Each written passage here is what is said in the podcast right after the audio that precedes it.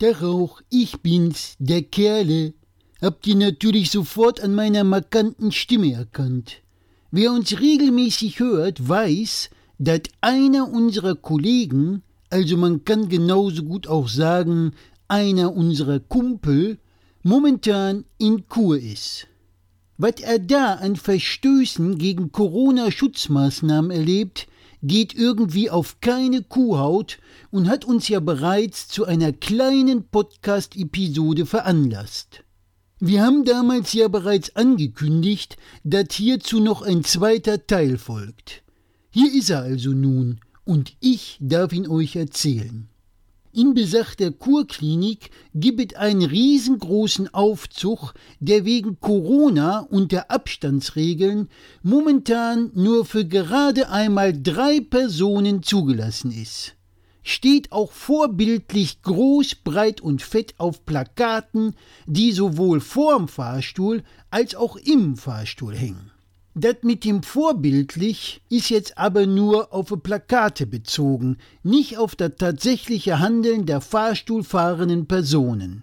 Die können nämlich scheinbar nicht bis drei zählen. Anders ist es mir jedenfalls nicht erklärbar, dass unser Kollege letztens im Erdgeschoss auf dem Fahrstuhl gewartet hat und als dieser dann kam, höchst überrascht war, dass sage und schreibe 15 Personen aus ihm ausstiegen, inklusive fünf Ärzten und drei Pflegern.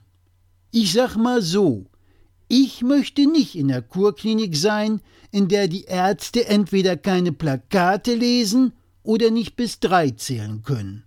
Unabhängig vom Corona ist der Fahrstuhl übrigens nur für zwölf Personen zugelassen aber dat nur am Rande. Unser Kumpel ist ja so ein kommunikativer Typ. Logisch, sonst wird er ja bei unseren Hörspielen auch gar nicht mitmachen.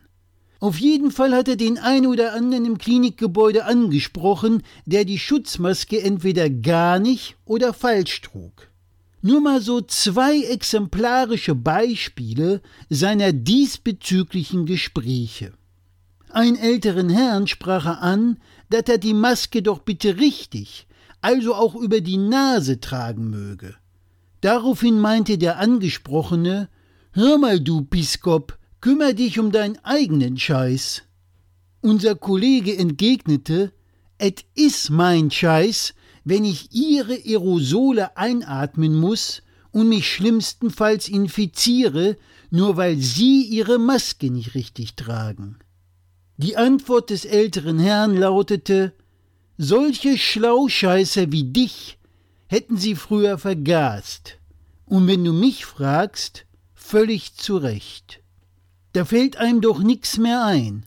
Was soll man zu so viel Menschenfreundlichkeit noch sagen? Aber wie das so ist im Leben, es gibt für alles eine Steigerung. Als unser Kollege kurze Zeit später im Flur eine Dame gänzlich ohne Maske antraf, bat er sie, doch bitte zum Schutze aller eine Maske aufzusetzen. Daraufhin sah sie ihn geradezu vorwurfsvoll an und meinte, Warum dat denn? Ich unterhalt mich doch gerade. Ihre Behauptung, dass sie sich gerade unterhielt, entsprach übrigens der Wahrheit. Ihr Gesprächspartner war der freundlich lächelnde Hygienebeauftragte Arzt des Hauses. Noch Fragen? Also ich für meinen Teil hätte keine Fragen mehr.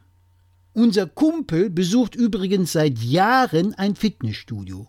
Seit Corona ist dort zwischen den Geräten drei Meter Abstand. Die dort Trainierenden müssen sich vor dem Training die Hände desinfizieren. Ebenso haben sie die Geräte nach der Benutzung zu desinfizieren und müssen auf dem Weg von einem Trainingsgerät zum anderen ihre Maske aufsetzen. Als unser Kollege nun im Fitnessraum der Kurklinik eingewiesen wurde, staunte er nicht schlecht, da dort zwischen den Geräten gerade einmal 1,5 Meter Abstand vorhanden war. Die trainierenden Patienten waren nur angehalten, vor dem Training ihre Hände zu desinfizieren. Es bestand keine Maskenpflicht auf dem Weg von einem Trainingsgerät zum anderen und diese mussten nach Gebrauch auch nicht desinfiziert werden. Als unser Kumpel den einweisenden Therapeuten darauf ansprach, meinte dieser, dass die Klinik wieder zu 100 Prozent ausgelastet sei und man zu wenig Geräte für die Patienten hätte, wenn diese in einem größeren Abstand stehen würden.